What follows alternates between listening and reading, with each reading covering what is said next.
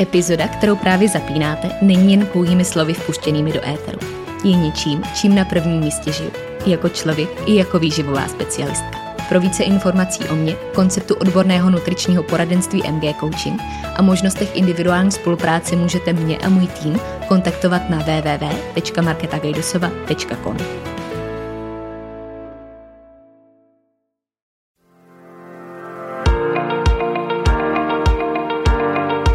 Ahoj, moje jméno je Markéta a vy právě posloucháte podcast, za kterým stojí jedno velké proč.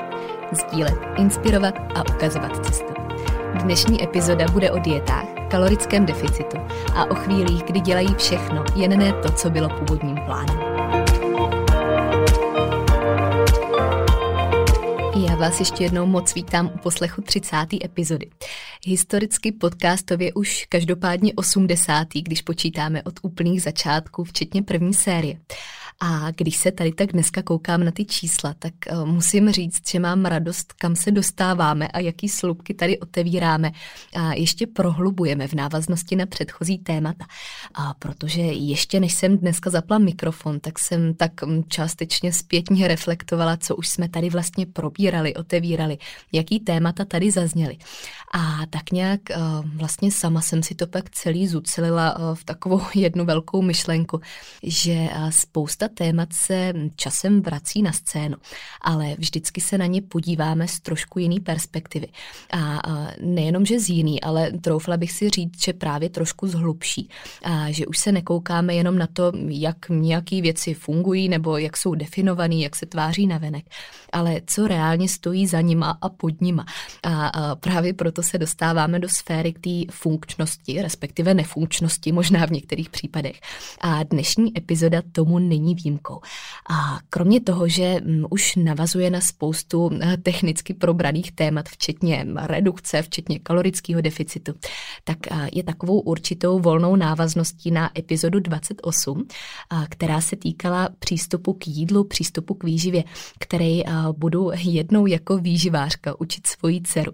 Takže dneska plním svůj slib a vracím se k jádru toho, co jsem tenkrát tak trošku nastínila a k čemu jsem slíbila ještě spoustu dalších faktů a statistik a takový ten hlubší vhled, který si to rozhodně zaslouží.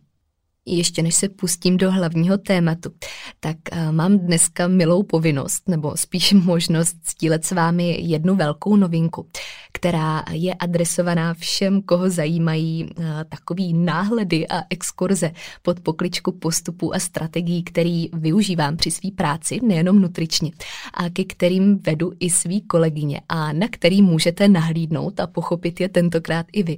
A tím je webinář, který chystáme na 11. 12.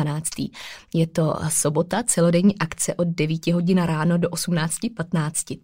A e, tím, že je to takhle dlouhý, tak to značí, že e, do toho schováváme poměrně intenzivní obsah, taky omezenou kapacitu, abychom opravdu vytěžili e, potenciál předání těch znalostí a informací na maximum. A já to vlastně tak interně označuji jako webinář pomyslný báze, na který stojí úspěchy našich klientů a který vám pomůžou pochopit všechno, co nejenom o výživě potřebujete znát. A, a protože jsem řekla nejenom o výživě, tak uh, jsem tím tak trošku už podprahově naznačila, že uh, se to nebude týkat jenom té nutriční stránky. Uh, tu tam budu mít samozřejmě na starosti já hned v první části, kde uh, probereme všechno od energetické bilance, energetické dostupnosti, oblasti kalorický, hormonální teorie, úskalí výživových směrů, makroživiny, metabolismus, navyšování jeho kapacity a spoustu dalších, to bych tady mohla jmenovat ještě dál. Ale na mě naváže i kolegyně Kamča, která probere část týkající se psychiky, cílu, jejich nastavování, vztahu k jídlu, stresu a podobně. A na to už potom v poslední sekci naváže Adel Prokupková, která bude mít na starosti část týkající se ženství, cykličnosti, silového tréninku a jejich vztahu k jídlu. Jak to spolu vlastně všechno souvisí. Takže tohle se chystáme zahrnout do celého webináře a protože, jak jsem zmiňovala, máme jenom omezený počet míst, tak jsem chtěla vložit pozvánku samozřejmě i na tuhle platformu, aby vás to po případě neminulo. A kdyby vás zajímaly bližší informace, tak se můžete prokliknout v popisku a nebo jednoduše přes odkaz www.marketagajdosova.com lomeno webinar. Tam úplně všechno najdete a případně další informace ještě rádi dodáme. Takže to je jenom taková krátká zmínka na začátek, protože spousta z věcí, které tady dneska zmíním, se tam taky určitě dotknou několika rovin. A myslím si, že pokud je pro vás aktuální to, co budete poslouchat dneska, tak najdete i další rozšíření právě na webináři. Takže vás tam po případě moc ráda uvidím i spolu s kolegyněma a já už to nebudu dál protahovat a pustím se rovnou do dnešního tématu. Ještě než se dostaneme k vysvětlení toho, co slibuje název epizody, tak je v tomhle případě určitě dneska vhodný poskytnout trošku kontextu a, a té situace, která opět stojí za celým slovem, který tady dneska budeme primárně probírat. A slovo dieta nebo fráze jak schodit, jak zhubnout a jim podobný jsou jedny z nejvyhledávanějších slov a frází na Google. A když se podíváte na mm, takový ty žebříčky a statistiky, tak každý rok to tam najdete na vysokých příčkách. Dokonce to s velkým trendem stoupá nahoru. A mm, ačkoliv to dneska ještě zmíním několikrát, tak takhle už při té první zmínce sem rovnou odložím tu myšlenku, že to možná samo o sobě trochu vede k zamyšlení, jak moc to teda funguje a jestli tam je nějaká jako zaručená odpověď, která by poskytla to, co člověk hledá, aby pak nemusel hledat vůbec, nebo jestli to tak úplně není v tom případě, že se to pořád takhle točí dokola. A co pak ještě k tomu můžeme dodat takhle z těch obecných věcí, je, že dietní průmysl vyrostl do takových výší, kdy za ním dneska stojí hodnota 80 bilionů dolarů, což je minimálně pro mě úplně myšlenkově neuchopitelná částka, jenom když to říkám takhle nahlas. A taky samozřejmě už asi ani nemusím dodávat, že ten trend hodnoty, která za ním stojí, pořád roste výš a výš. A protože se nám přeci jenom blíží nový rok a víme, že pro spoustu lidí prvního první znamená takový ten zlomový okamžik, kdy dost možná začnou tyhle fráze vyhledávat taky, možná to začnou řešit a možná takový to nutkání cítíte i vy sami. Tak myslím si, že není lepší načasování, kdy se podívat na to, co reálně stojí za tím důvodem, proč je to tak vyhledávaný a jak to teda funguje nebo nefunguje. No a co mi ještě takhle nedá nezmínit, je jedna osobní vsuvka, zase, která se váže k samotnému slovu. A je možná trošku paradoxem, ale je to ten fakt, že se vlastně slovu dieta snažím vyhýbat úplně všude, kde se jenom dá.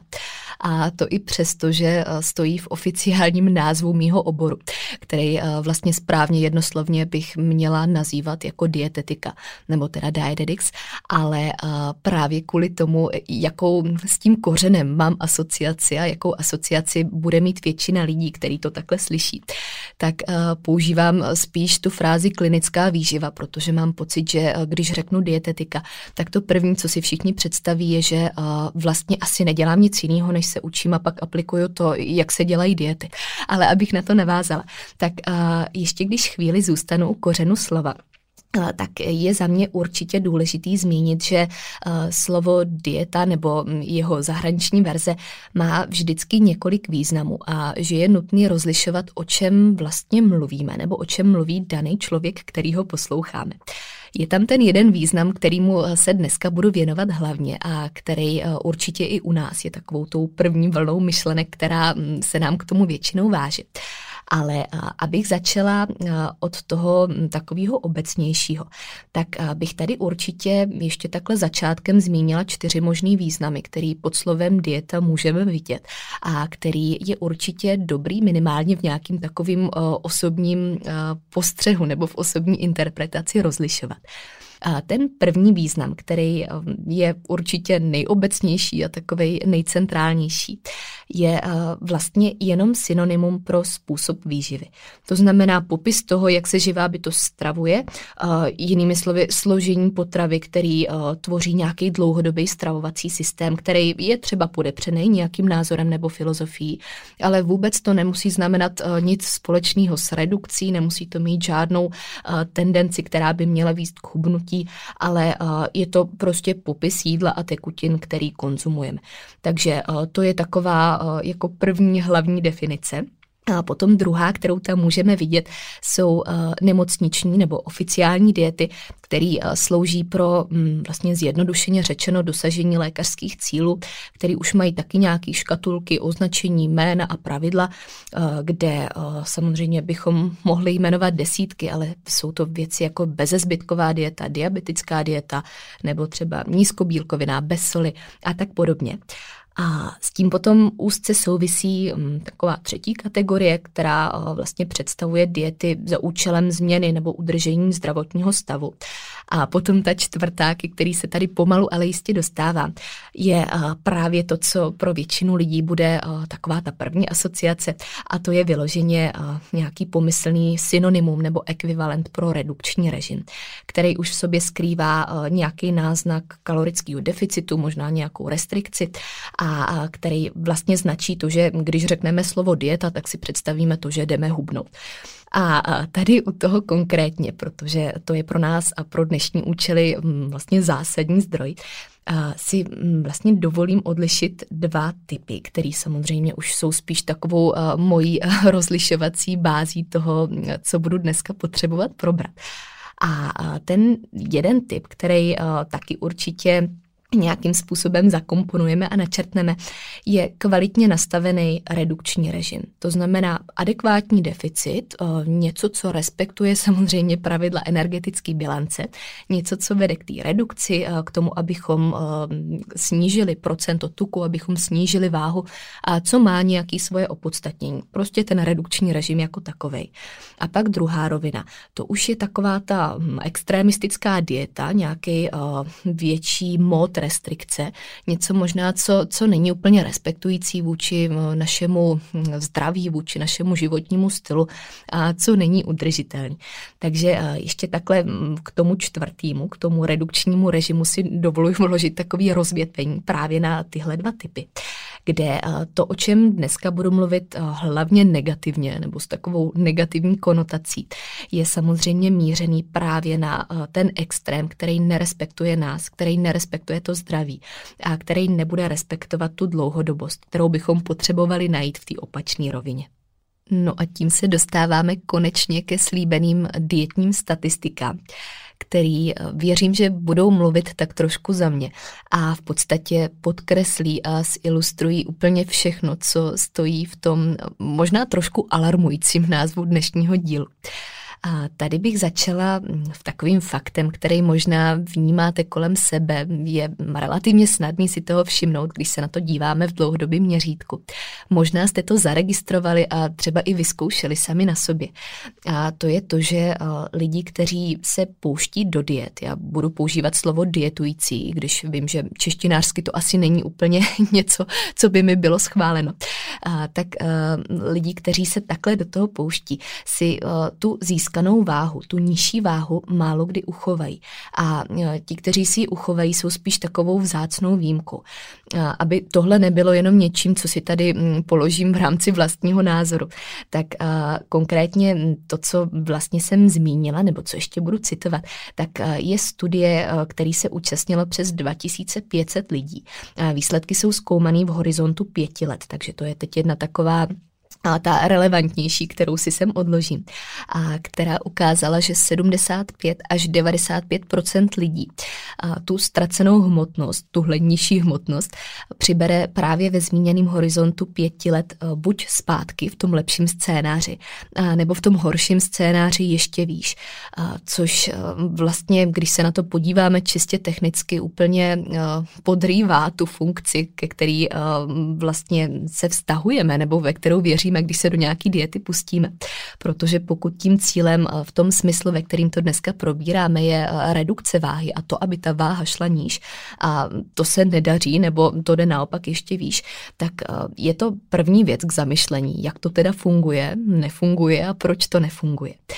A co potom samozřejmě je k tomu potřeba dál dodat, aby to jenom nezůstalo takhle u, u té syrové informace, tak je spíš ten koloběh a mechanismus, který to může spustit a do kterého se pak člověk vrhne právě v takovým tom jako nikdy nekončícím cyklu když mluvím o tom mechanismu, tak tady konkrétně mluvím o následcích, pro který využiju data z publikace Lindy Bacon, která je známá právě svojí prací týkající se témat váhy, diet a všeho toho obecně kde na procentech mm, bylo vlastně publikovaný, že 35%, řekněme, normálních dietujících nebo lidí, kteří se právě zase pustí do nějaký diety, skončí u takového toho patologického dietování, který vlastně nemá začátku a konce, nepřinese žádný trvalý výsledek, jenom to zacyklí a jsou to neustálý nový začátky, který vlastně se pořád jenom točí dokola bez nějaký adekvátní odezvy toho, co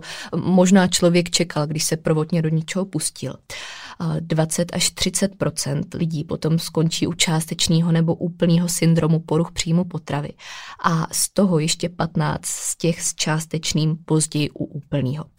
A tohle, co jsem teď říkala, jsou eh, minimálně za mě naprosto šílený, alarmující data, eh, který, když si člověk opravdu převede do toho, že to je realita, že to nejsou jenom nějaký um, takový hypotetický scénáře toho, co by se mohlo dít, tak vedou opět k dalšímu velikému zamyšlení kde už je potřeba kouknout se nejenom na to, co při nějaký troši štěstí může fungovat, ale hlavně na to nebezpečí, který to v sobě skrývá.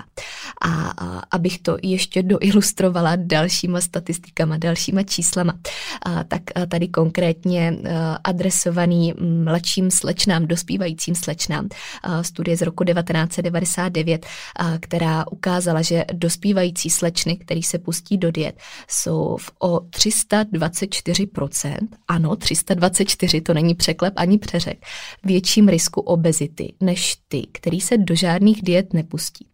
A to je veliký paradox, protože uh, to je vlastně všechno to, co se budu snažit říct. To, že uh, primární záměr té diety zhubnout, zredukovat, uh, zbavit se nějakého nadbytečného tuku, ta dieta vlastně nesplní, že udělá úplný opak. Udělá to, že uh, jako celá společnost, vlastně ta míra obezity roste, přestože těch diet je čím dál tím víc. A přestože máme víc peněz v dietním průmyslu, eh, tak máme vyšší statistiky obezity. Eh, přestože se do toho pouští čím dál tím víc lidí, tak eh, tím víc lidí taky se bude vlastně navracet tím opačným směrem k obezitě, směrem k jiným problémům, nejenom ta obezita, ale právě i to, co jsem zmiňovala předtím. A že je to opravdu takový šílený, možná smutný paradox, který se s tím vším váže. A tohle, co jsem teď taky zmínila, zmínila, tak to už jsou potom další věci, které by se tady ještě dali dodat. To, že eh, čím víc dietních pokusů má člověk za sebou nebo do kterých se snaží vlastně nějakým způsobem vejít, tím eh, vyšší pravděpodobnost příbytku váhy v budoucnu. A tohle všechno, když si dáte dohromady, tak eh, vlastně za mě krásně zodpovědělo na tu otázku, jestli ty diety teda fungují. A já už jsem to načrtla právě úplně v jedné z prvních zmínek, kdy jsem říkala, že pokud by na tom Google byla jednoznačná odpověď a možná jednoznačná uh, univerzálně fungující dieta nebo pilulka, tak uh, už jsme ji asi všichni použili, všichni jakož to společnost už ji znají a je tam jenom jeden výsledek, který nám to otevře. A kdyby fungoval, tak už ho nikdy nehledáme znovu. Jenže on se hledá čím dál tím víc a čím dál tím víc taky nefunguje. Takže uh, to bych tady takhle číselně na začátku určitě nechala trošku zarezonovat a takhle zaznít, aby všechno dál dávalo smysl. S tím, že ještě dodám, že eh, data, který jsem teď citovala, určitě eh, prokliknu taky alespoň nějakým eh, krátkým odkazem nebo zmínkou do popisku, abyste si je mohli případně dohledat. Ale co je z toho nejdůležitější, je, je spíš ta zpráva, kterou to vysílá, kterou to takhle hromadně dává dohromady, protože to je právě to, co bychom měli možná trošku vložit do své vlastní reflexe a hlavně si zopakovat, mm, co, co od toho vlastně čekáme. A jestli to, co čekáme, nám vůbec může přijít pod ruce a přijít do života.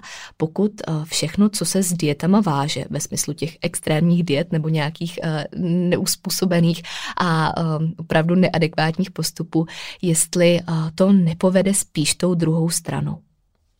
Teď je samozřejmě zásadní ptát se, proč nefungují, proč se tohle děje. A, takže moje oblíbená otázka, proč je a, rozhodně aktuální i tady. A máme na ní odpovědi. A, za prvý, protože diety jsou krátkodobí. To je věc, kterou bych tady jmenovala určitě jako číslo jedna, kde zase, když se na to podíváme úplně logicky a přirozeně, tak eh, si všimněte, že oni nikdy neslibují, že by vás něco naučili, něco trvale změnili eh, a reálně vás taky žádnou změnu v tom procesu nemůžou naučit. Nepřinesou žádný pochopení, nepřinesou přirozenost do toho stravování, přinesou nějaký řízeně nastavený systém, který člověk vydrží chvíli respektovat, držet se toho, ale je to nějaká otázka toho, jak je zrovna pevná vůle a jaký tam vidí výsledek. Ale žádný dlouhodobý pochopení a něco, co by bylo právě už hm, teď ta klišujídní fráze trvale udržitelný, to absolutně nepřináší. Takže oni, co slíbí, tak je ten rychlej výsledek. Oni slíbí to, co má být na konci, ale už vám k tomu nedodají ty data, které jsem teď zmiňovala. A nedodají to, že vám vlastně vůbec nebudou sedět do vašeho normálního života, že jsou dost možná taky drahý nebo náročný a nesou sebou spoustu specifik, který jednoduše nebudete chtít dodržovat na věky věků, protože si to do toho vašeho přirozeného stylu života, do té životosprávy nesedne. K tomu se pak přidává fakt, že naše tělo je neskutečně chytrý. A já vždycky říkám, že má takovou vnitřní moudrost, kdy samozřejmě nechce být ve špatných podmínkách, nechce být podvyživený. Takže hned potom, co se vrátíme k takovému tomu v uvozovkách normálnímu režimu, protože se vrátíme z toho neudržitelného do toho, co jsme dělali předtím, tak eh, nás začne ve svým vlastním zájmu chránit. Což je super, možná pak pro nás už to zas tak super není. Ale eh, pro něj to v praxi znamená, že se vrátí zpátky nejenom na ty podmínky fungování, ale taky vlastně na, na ten celkový stav, který tam byl předtím. A eh, přidá možná zpátky i pár extra kilo navíc, aby nás ochránil proti nějaký další potenciální restrikci, která by třeba mohla zase do budoucna nastat.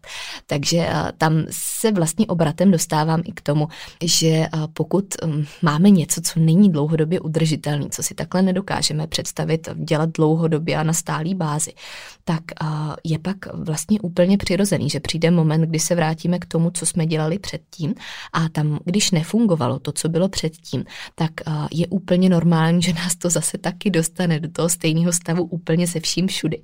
Plus tady nějaká ta daň navíc, Další důvod se schovává v tom, že implementují všem známý jojo efekt. A to nejenom fyzicky, ale i psychicky. A tady, abych začala asi od té logičtější stránky věci, tak když si představíme, že se tam vždycky skrývá nějaký deficit nutrientů nebo teda živin, tak v případě, že to bude už tak nešetrný deficit, tak nešetrný nedostatek toho, co my vlastně odebíráme, se bude tělo vlastně zase snažit spouštět své ochranné mechanismy. Bude se pokoušet dosáhnout svých potřeb takovýma těma neustálýma připomínkama, že má hlad, bude vysílat signály. A zjednodušeně řečeno bude mluvit, protože vyšle nejenom ten hlad, ale spolu s tím možná taky už nějaký obsesivní myšlenky na jídlo a samozřejmě taky fyzicky, kručení v břiše, možná třeba bolest hlavy, nedostatek energie a tam už bychom zase mohli pokračovat. Když se tohle pak znásobí a dostane ještě na další úroveň, tak eh, se k tomu můžou jednoduše přidat hm, věci jako depresivní stavy, úzkosti, sociální izolace a eh, vůbec nemluvím o špatném vztahu k jídlu, který jsem mohla zmínit už jako první faktor a který to vlastně všechno eh, taky podkrývá a který s tím takhle souvisí. A že jsem načrtla tak trošku i ten emocionální efekt, tak tomu bych se ještě vrátila, protože tam si vlastně zase můžeme představit takovej na sebe navazující mechanismus a cyklus toho, že na začátku máme nějakou tu restrikci, nějakou dietu. A když se do ní pustíme, tak na začátku možná přijde nějaká počáteční radost z výsledků, z toho, že to funguje, že to nese nějaký efekt. A je tam taková ta fáze, kdy to jednoduše vypadá jako, že je vlastně všechno v pořádku a všechno je úplně perfektní podle plánu. Pak se dostaví ten hlad nějaký chutě, to, co jsem popisovala teď. A to už vede jednoduše k nějakému zacyklení, kdy samozřejmě mm, často na ten hlad prostě zareagujeme, protože je to přirozená odezva toho, co uděláme. A tím pádem sníme něco, co mm, teď veliký úvozovky je špatný, zakázaný, nebo co už je moc jídla, co nejde ruku v ruce s tou dietou jako takovou. A na základě toho se pak dostaví vina, nějaký pocit výčitek a ten pocit výčitek nás vlastně zase jenom utvrdí v tom, že se chceme vrátit k té dietě, že se potřebujeme vrátit k té dietě a že o to víc potřebujeme ty výsledky a nějakou striktnost, nějaký řád, nějaký systém. A když na to koukneme takhle úplně ze zhora, z té nejvyšší možné perspektivy, tak se na tom dá krásně uvědomit, že v podstatě celý dietní průmysl funguje na tomhle principu viny a návratu. A funguje na tom tak dobře, že a to právě značí to, že se k tomu všichni vrací pořád dokola.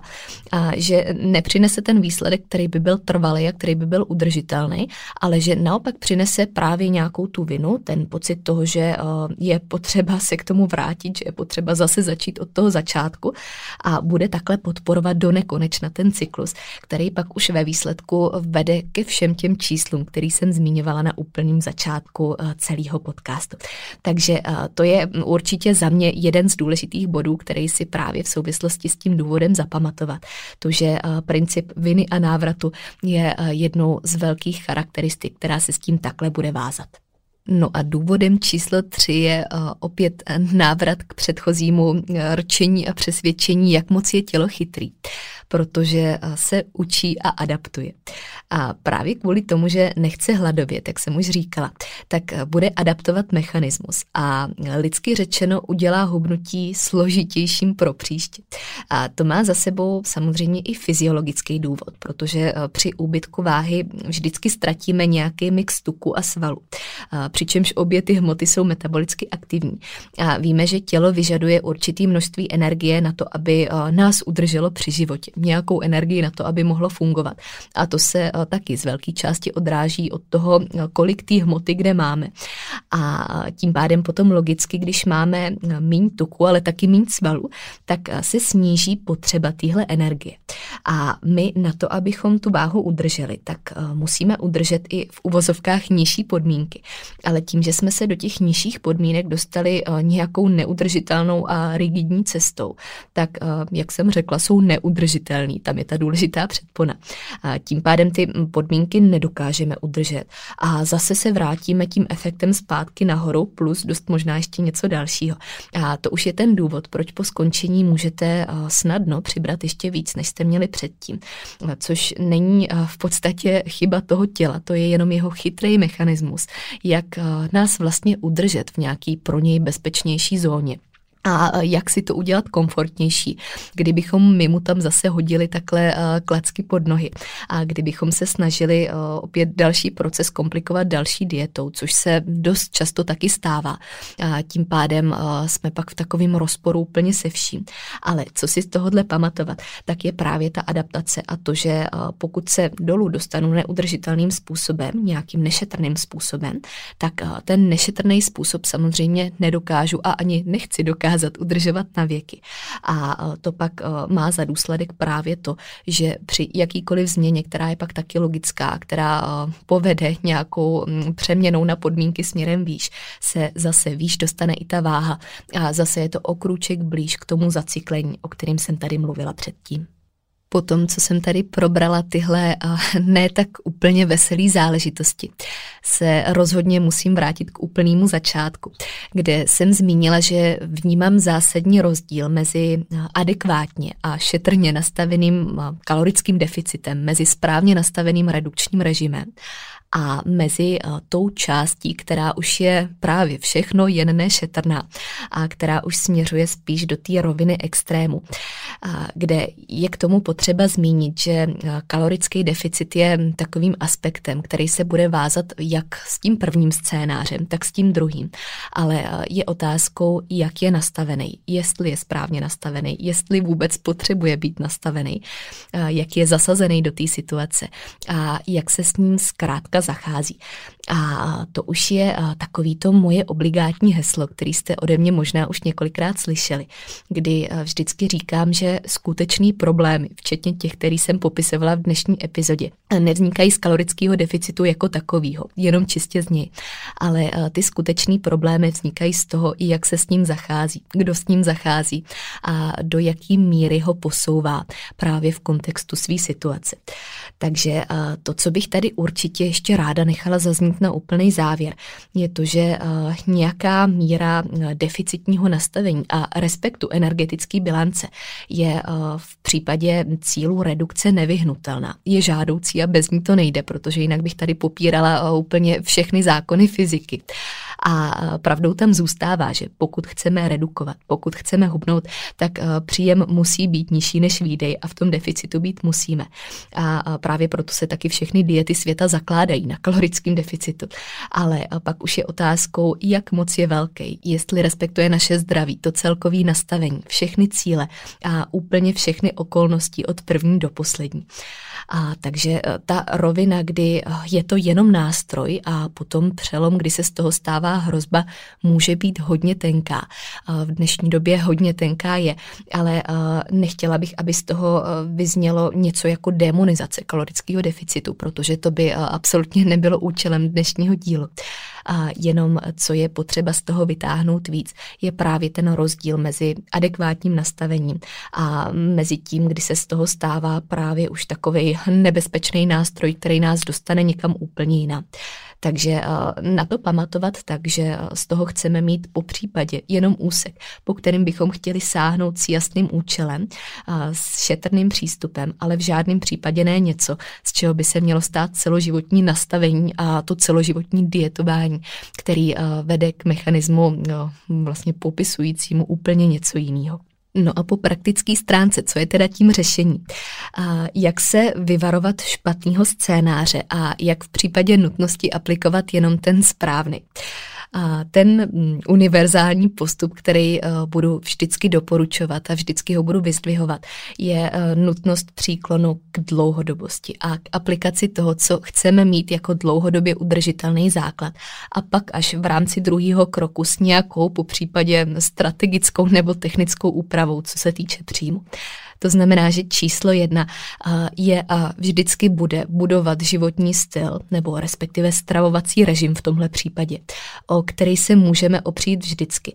A to nezávisle na tom, jestli chceme hubnout, jestli chceme nabírat, jestli chceme udržovat, no, jestli vůbec chceme něco takového dělat. Ale zaměřit se na to, co chceme v dlouhodobém měřítku, že je to zdraví opravdu priorita, že tam máme stabilní pevnou bázi, o kterou se můžeme opřít, na kterou se můžeme spolehnout dosáhnout.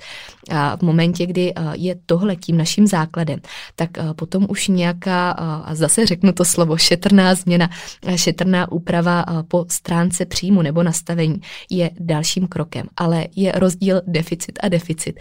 A v základu, kdy poznáme právě tu bázi, Eh, která nás provede úplně vším, už jsme mnohem schopnější tohle rozpoznat a respektovat i tu myšlenku, že ačkoliv to není úplně populární, takže menší a pomalejší deficit bude něčím, co pro nás bude vždycky bezpečnější, protože pokud se tady bavíme o redukci, tak je důležitý závěrem ještě dodat, že nikdo nenabral přes noc, takže by taky neměl chtít zhubnout přes noc. A že v konečném důsledku tou největší zkratkou je nehledat zkratky, protože to, co zkratky udělají a to, kam nás zkratky navedou, to už jsme si dneska poslechli dostatečně. Jako poslední zmínku připomenu důležitost pochopení, proč je dietní průmysl tak úspěšný. Koukněte se na to úplně ze všech stran, který jsem dneska zmínila a, a slibuju, že vám to pomůže nepřispívat do těch alarmujících statistik, protože přijdete na to, že s respektem vůči sobě a vůči svýmu zdraví chcete hledat stabilnější řešení a že je to opravdu o životním stylu a ne o té dietě. A na úplný závěr ještě jednou připomenu možnost možnost přihlášení na náš webinář, který znovu odložím i do popisku. Takže budu moc ráda, když se tam uvidíme, uslyšíme, když spolu strávíme ten den. A já pevně doufám, že i dnešní epizoda přinesla možná trošku rozklíčování některých témat, které nám často ležejí na srdci a že pro vás budou myšlenky aplikovatelné právě do té roviny většího pochopení a většího prokouknutí toho, co se za některými procesy skrývá. Budu určitě moc ráda za vaši zpětnou vazbu, po případě náměty na další témata, který byste si chtěli poslechnout. Já už vám popřeju jenom krásný zbytek dne a těším se na slyšenou příště.